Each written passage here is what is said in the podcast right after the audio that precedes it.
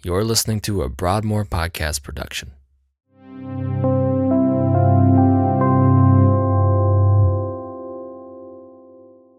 Well, good morning, church. How are we?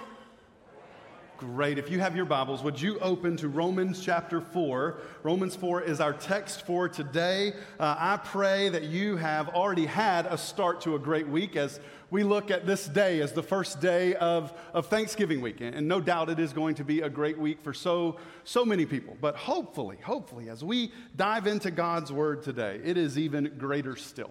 Um, so, when, when we jump into today, we, we only have about 17 verses to cover, uh, and that may seem like a lot to you, but I promise you, in the grand scheme, it is, it is a very small amount, but they are jam packed with great things this morning. Last week, we finally got to the good stuff.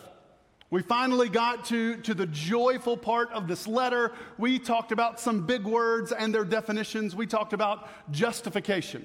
That's that moment in time where, where a person moves from unrighteous before God to righteous. And, and that, that's a definite moment in time. Uh, it is a, a, judiciary word. It is, it is when the judge brings down the gavel and, and whatever decree it is, is made into law. And so, this idea of justification, salvation, happens in a moment.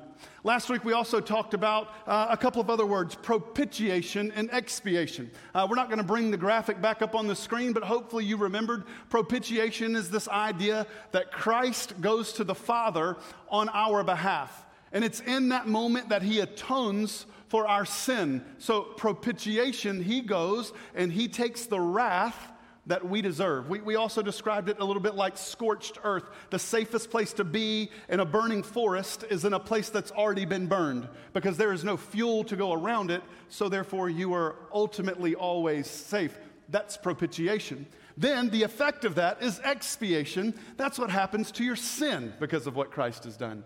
As far as the east is from the west, the psalmist says that our sin is forgiven. Now, a lot of big words, you just got about a half a seminary's class worth of information right there. Today, hopefully, is a little bit different. As we look at what today holds, I think we're going to fall in two different camps, okay? And both are going to be okay, but I want you to understand there's a greater divide in this room and online right now than you would care to know. Because something you're going to hear today, this, this idea of, of how and when justification, when salvation takes place in our life, what needs to, to go before that, what follows that. There are going to be some of you in this room that say, Well, Josh, I knew that. Why would you even bother spending a sermon speaking about that? But there are going to be people in this room, and I think it's going to be a vast majority who would say, I don't know if I've ever heard that before. Or at least, I don't know if I've ever heard it like that before. Now, to be clear, as a pastor, our goal is never, ever, ever, ever to give you new information. That's not our goal. Hopefully, anything that we say is something you've already had the opportunity to read.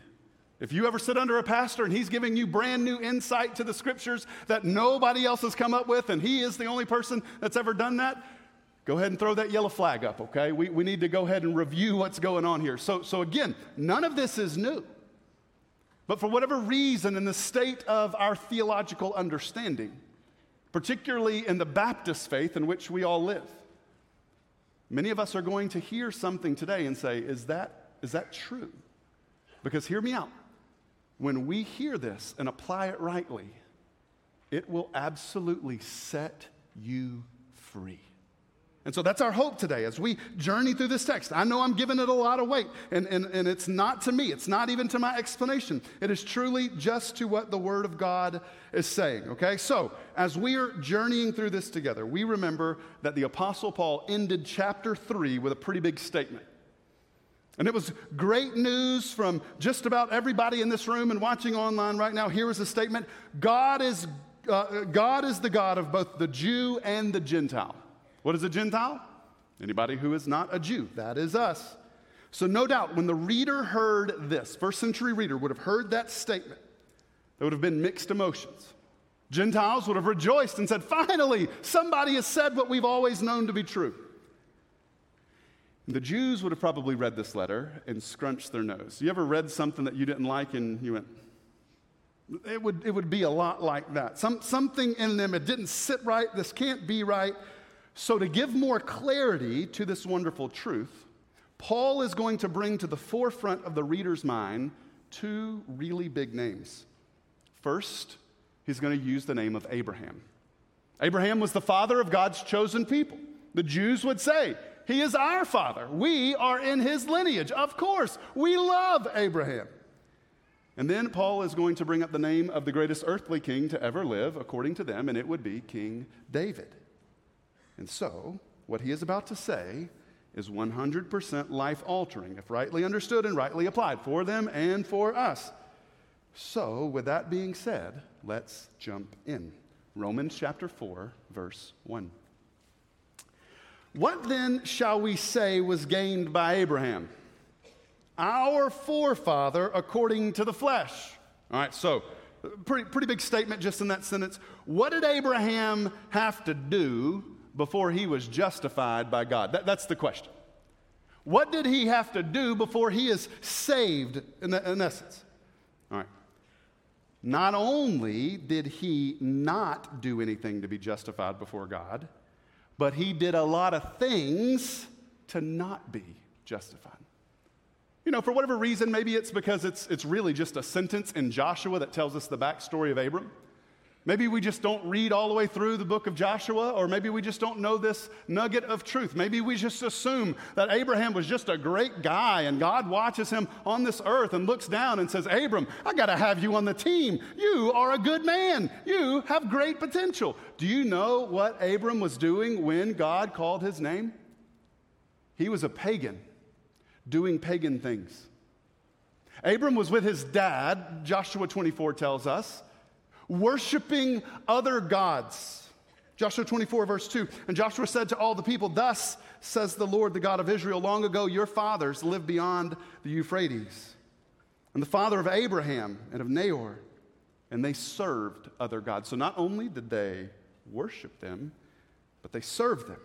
All right, so Abram is a pagan doing pagan things. Verse 2. For if Abraham was justified by works, he has something to boast about, but not before God. For what does the scripture say? Abraham believed God, and it was counted to him as righteousness. All right, so it wasn't Abraham's works that saved him, it was his faith.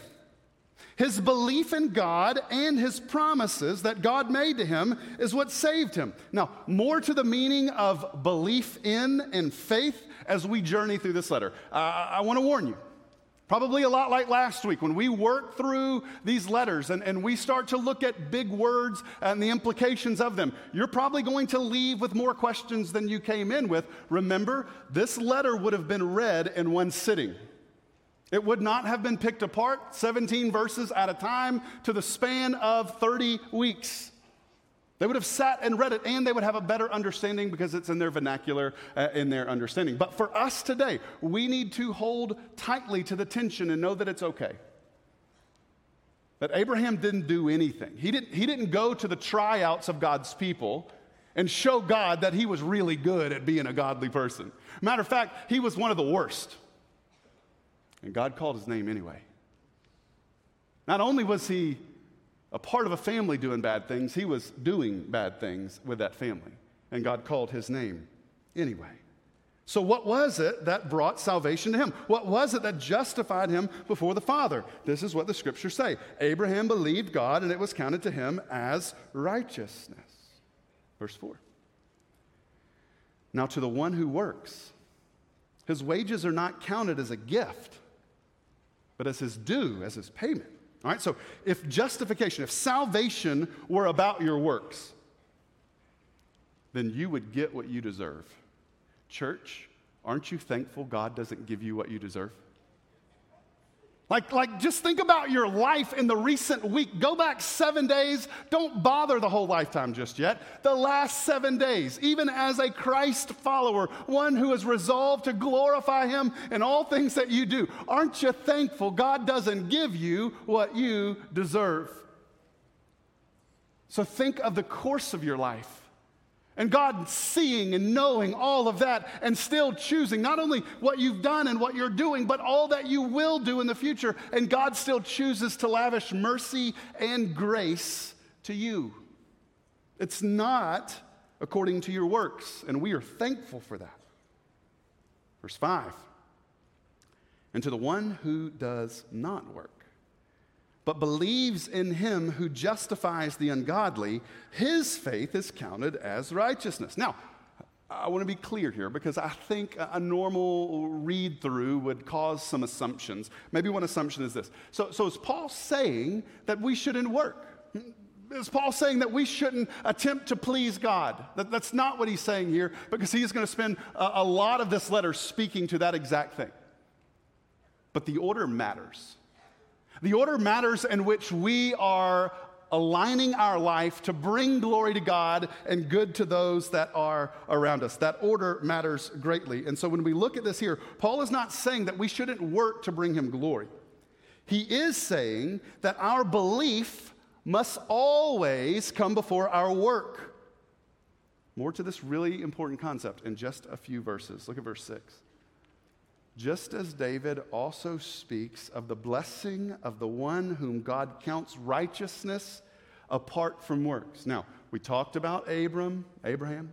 We're bringing in the name of David to the Jews. These would be the, the big boys.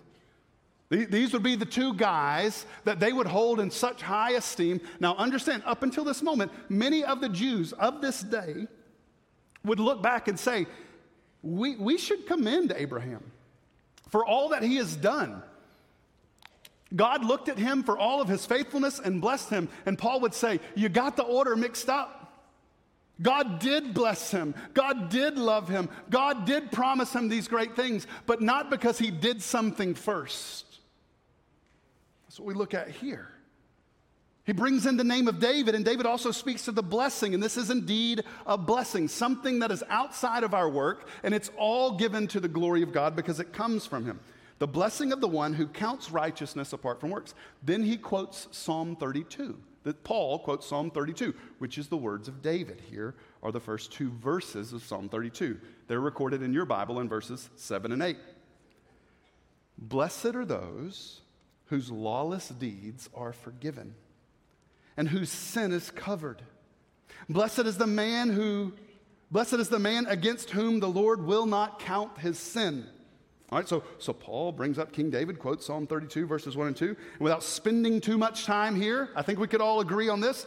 David was a guy who knew a thing or two about God's forgiveness. What a blessed thought.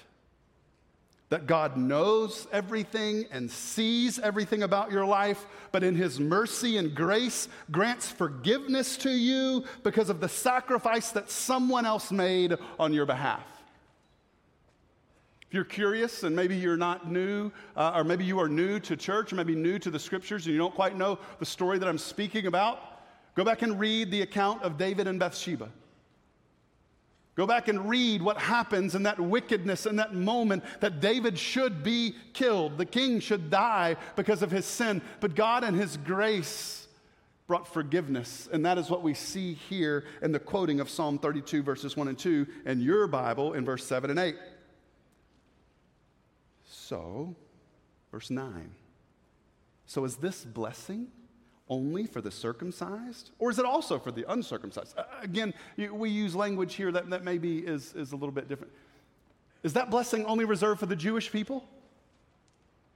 Or is it also for the Gentile as well? Is it, is it for the people who grew up knowing what God's word says and knowing the history of who God is and what he calls his people to be? Or is that blessing also for people who have no clue about who God is, but they are being brought up to speed quickly? Who gets this blessing? This is a really big question for us, guys. For we say that faith was counted to Abraham as righteousness. So that's the end of verse 9. So here's the big question of the morning. And honestly, this is the biggest question of our life, verse 10. How then was it counted to him? Was it before or after he was circumcised? How, another way to hear that. When did Abram get saved? When did Abram go from unrighteous to righteous? Was it before or after he received the sign of covenant? Was it before or after he went to the Father on behalf of the covenant made and said, I'm going to keep a portion of the bargain that you have made towards me? Here's Paul's response. The end of verse 10. It was not after, but before. This is really big. Again, some of you in the room are going to say, uh, of course, this is how it goes. This is the order. This is what I've always been taught. But there's some of us in this room who you still believe that it's what you've done that God loves you now. And that may not sound bad, but the other side of that coin is wicked to you. Because if you believe it's what you've done that makes God love you, you're also going to believe it's what you've done that makes him hate you. And here's the issue with humanity we do a lot more bad than we do good. So we live with a lot more guilt than we do pride. But funny enough, we live in a place where we like to hide that guilt and shame, and we act like everything's okay. But inside, we are still broken. So we go back to the old broken record self, and we're like, God, I'm so sorry I messed up. If you just forgive me, I swear I'll never do that sin again. Anybody ever done that? Just a show of hands. Just me and four other people. Fantastic. Liars? All y'all, man. We repent. We've all been there. How long does that promise last? God, I promise you I'll never do it again. Just forgive me. If you're really, really, really dedicated, I'll give you two weeks. So, so when we look at that, this question in verse 10 is one of the biggest questions of our life. How was it counted to him? Was it before or after he did something? He being Abraham. Paul says, not after. It wasn't because he did something, then God loved him. It wasn't because he did something, God made a promise to him. But it was before. You want the verses to back it up? Write these down. Genesis, verse, uh, Genesis 15, verses 5 and 6. And he brought him outside and he said, Look towards the heaven, the number of the stars, if you're able to number them. And he said to them, So shall your offspring be. And he believed the Lord, and he counted it to him as righteousness. So, so chapter 15, there's this promise of the Father of, of nations having more kids than there are stars in the sky. Going back to chapter 15, there's another spot where it says, if you could take the dust of the earth and count each particle, you will have more kids than even that. But then you get to verse, then you get to chapter 17 of Genesis. Now, without reading that large section, I want you to write it down Genesis 17, verses 1 through 8. Go back and read that. That is when Abram makes the promise to God. This is after. This is after the blessing. This is after the promise. This is after God calls his name. This is after God counted it to him as righteousness. This is after justification has happened in his life. This is what Paul's point is. This is huge. Abraham was made righteous before he was circumcised. Abraham was made righteous before he did anything. You need to hear it a different way for us? Abraham was counted righteous before he was obedient. Now, right now, there is war going on in your heart and your spirit. Yeah, Josh, but, but, I hear that. I feel the same tension. Just telling you what the Word of God says, and more to that in just a second. Look at verse 11. He received the sign of circumcision as a seal of the righteousness that he had by faith while he was still uncircumcised. Why? Why? Why keep talking about this word that makes us uncomfortable in church in the 21st century? What's the point of this? Here's the point. Continuing with verse 11. The purpose was to make him, Abram, the father of all who believe without being circumcised, so that the righteousness would be counted to them as well. Verse 12 and to make him the father of the circumcised, who are not merely circumcised, but also who walk in the footsteps of the faith of our father Abraham before he was circumcised. All right, this order makes Abraham not just the father of Jews, but the father of Gentiles as well. The Jew is not better. Yes, he is more blessed. He has the law, he has the oracles of God. He has the, the sign of the covenant. We, we've talked about that in the last couple of weeks. He is blessed, but not better than. The Gentile is not second rate. Both Jew and Gentile are saved in the same way. Listen to this. This is going to be something that should be solidified in your heart before you take another breath in your body. Here it is. Both Jew and Gentile are saved the same way that anyone has ever been saved by God's grace through faith in how is one saved? How are you saved today? It is by grace through faith. It is a gift of God. How were they saved in the Old Testament? How were they justified, if that makes you feel better? In the Old Testament, by grace through faith in God. Verse 13. For the promise to Abraham and his offspring that he would be the heir of the world did not come through the law, but through the righteousness of faith. For it is the adherents of the law who are to be the heirs. Faith is, is null and the promise is void. For the law brings wrath. But there is no law. Where there is no law, there is no transgression. Verse 16. That is why it depends on faith in order that the promise may rest on grace and be guaranteed to all of his offspring. Who is it guaranteed to? All of his offspring. Not only to the adherent of the law, but also to the one who shares the faith of Abraham, who is the father of us. What's the last word? All. Grace, by definition, is God giving us what we do not deserve. That is grace. Mercy is God not giving to us what we do deserve. So it is here that we see in the great grace of God that He gives to us what we do not deserve. We get justification. We don't deserve justification. That grace is guaranteed to all of Abraham's offspring. Who is that? Jew and Gentile. Who is that in this room? All of us. As it is written. I've made you the father of many nations. In the presence of God and whom he believed, who gives life to the dead and calls into existence the things that do not exist. All right, church, this is the crescendo moment here. Right, right here in this moment, this, this is the big section. This is where you want to lean in and you need to hear. This is the promise given to Abram in Genesis 17 5. Here is that word No longer shall your name be called Abram, but you should be called Abraham. For I have made you the father of a multitude of nations. Please note the verb tense, it has already been done. He is the father of many nations. How is this possible? Well, if you go back to verse 17, there, there's a little line line in here towards the end of verse 17 that we may read just in passing and think it means something that it doesn't. But for the first century reader, particularly for the Jewish person who understands Abraham's life and age, this is a big deal. Going back, I'll read it one more time.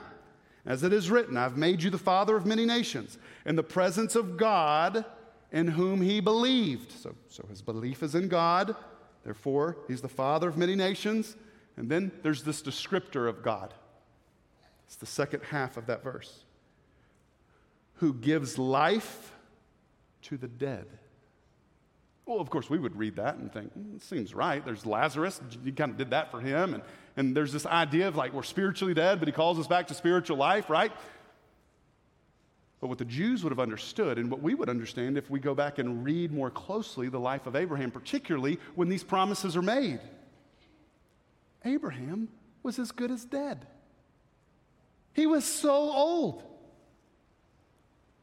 Understand what promises were given to him. They were big and they were vast, but what, what Paul is saying here is God gives life to those who are, he is going to, to bring to fruition something that is impossible.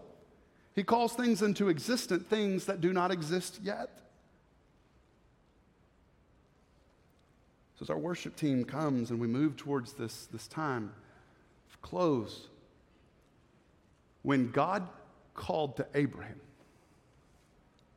he promised him that he would do a couple of things. Number one, he promised that he would be his God and Abraham would be his people. All right, so at that moment, at that moment of that promise, Abraham was worshiping other gods. He had no history with Yahweh.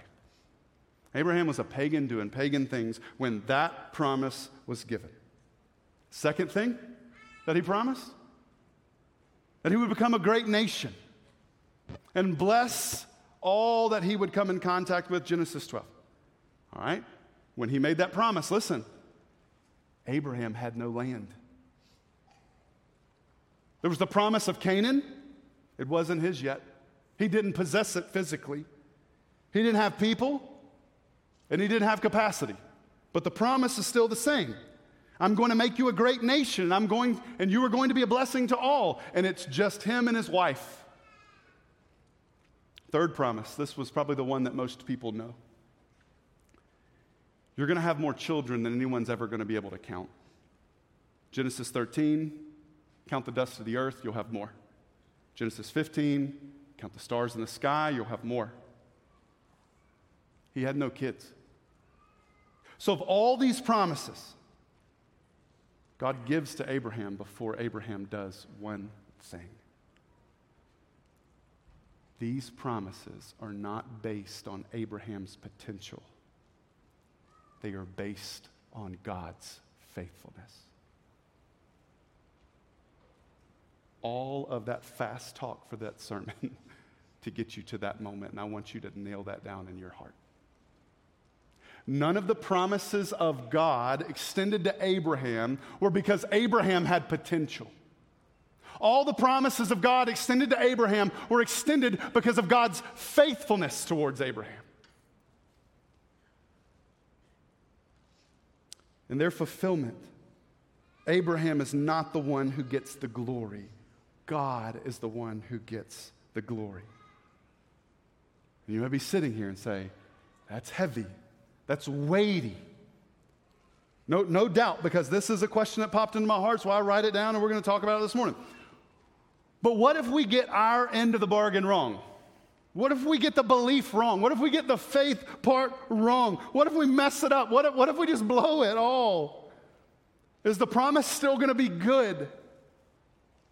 Is God still going to be good?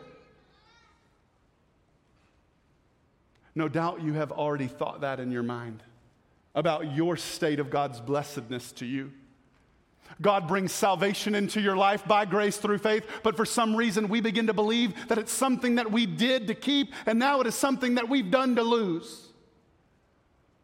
And there are too many believers, people who follow Christ every day, who fear falling away because of something you've done. Church, listen to me. God knew what you had done before He saved you. And He saved you anyway. So the question is still there what if we mess it up? What if we blow it? Is God going to still be good? Is His promise still good? If that is rolling around in your heart, and no doubt that it is, and you need some more encouragement today, I'm going to give you one more passage to read this afternoon. Genesis chapter 16, write that down. It's a really, really important chapter in the Bible. Genesis 16. If you were to turn there, you would see the subheading, and it would say this Sarai and Hagar. But I don't think that's what it should read. If I'm rewriting the subheading for that section, this is what it says Abraham is an idiot, and God is always good. If you know, you know. My man messed up. And God was very, very, very gracious still. We've all messed up. And God is very, very, very gracious still. After all of this comes Genesis 17, the covenant and the sign of covenant. Everything that Abram does is in response to God's promises, in response to God's faithfulness and response to God's goodness. Not to get the promise, not to get the faithfulness, and not to get the goodness. This is the example that Paul is using to help the Roman church better understand their current state and their promised life before the Father. We should apply the same understanding to our life. For us, we're not Abraham, and our call is not the, the land of Canaan, and we're not going to have kids that outnumber the stars in the sky. But we have been given the promise of salvation through Jesus Christ adoption into his family, and eternal security in our new home, the place where God dwells. That place is called heaven. So, when do we get it? How do we receive this incredible promise? In the same way that anyone has ever received that gift from God. Maybe you're still nervous about me using all these Old Testament verses. Maybe just New Testament makes you feel better. If that's the case, I got one more for you, and I want you to turn there. Ephesians chapter 2. It's our last one, I promise. Our worship band's been waiting 20 minutes for me to keep saying last one. Ephesians chapter 2.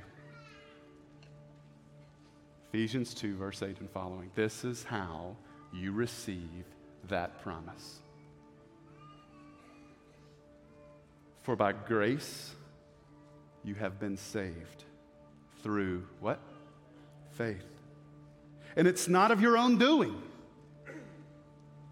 Hey, before you go, it's a gift of God. I want you silently to resolve that in your heart. It's not of your own doing. You were saved by grace through faith. It is a gift of God. You did not do it not a result of works, verse 9, so that no man may boast. It is a gift.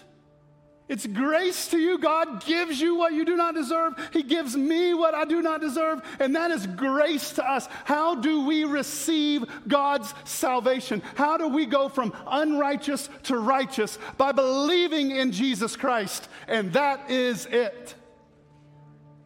It is not belief in and something else. It is not belief in you try harder to be better. It's not belief in and tithe more. It's not belief in and something other. It is belief in Christ alone.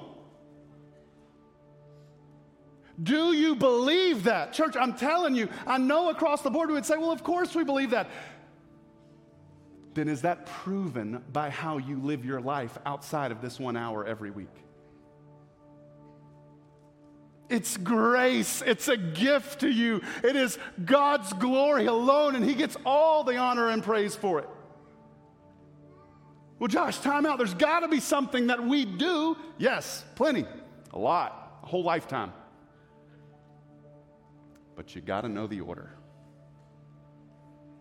The doing always must come after the believing. Ephesians chapter 2 verse 10 says this. For we are his workmanship, created in Christ Jesus for good works, which God prepared beforehand that we should walk in them. Church, Christ came to set us free from cold, hard religion. God came to set us free from ourselves. God came to set us free from trying harder to do better. God came to set us free that we may walk in a way that brings glory to Him and good to those that are around us. Do you believe that more than just an amen in your seat, but do you believe that as we walk and live with every breath that we have left? What this should do if rightly understood and rightly applied. And as we continue to read this book together, it is going to be us walking out of here with the pressure off of justification and the excitement of sanctification. Another big seminary word that simply means this that we now no longer have to fear the wrath because Jesus satisfied that propitiation that we now get to walk in a way that brings people to the knowledge of who He is by the way in which we live our life and we communicate about His goodness. That's what we're called to do. And you can't mess it up.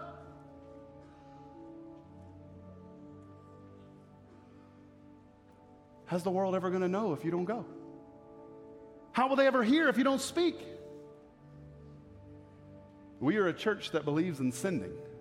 We send people all over the world for mission trips. Got an interest meeting today for Kenya. Hope you would show up. But the greatest mission field is wherever you go when the service is over. We live on mission with every breath that we have left because we have been made right before the Father because of what Jesus Christ has done on our behalf. Church, would you pray with me as we move into our response time? Father, we do love you and we thank you for the gift of your word. I know there was a lot of information this morning. Lord, I pray that you would help my words make sense in the hearts of all who heard today. For at the end of it all, Lord, we know that we are justified by grace through faith alone in you. In the same way that Abraham was justified, in the same way that David was justified, we are justified. For you are a good and faithful and righteous God. You are both the just and the justifier. And in all of that, we give you all the glory, honor, praise, and thanks that is due to your name. So, Lord, I pray that today, as however this sermon has hit us, whether it is just a reminder of something we know and live out, or maybe this is something brand new that we have never thought before, help us rest in the fact that you know us and you still love us. Help us rest in the fact that your promises, that your justification come before any of our doing. but we will gladly do what you've called us to do because you have already loved us. Oh, Jesus, we love you, and it's in your name that we pray, and we now stand and respond. Church, would you stand with me?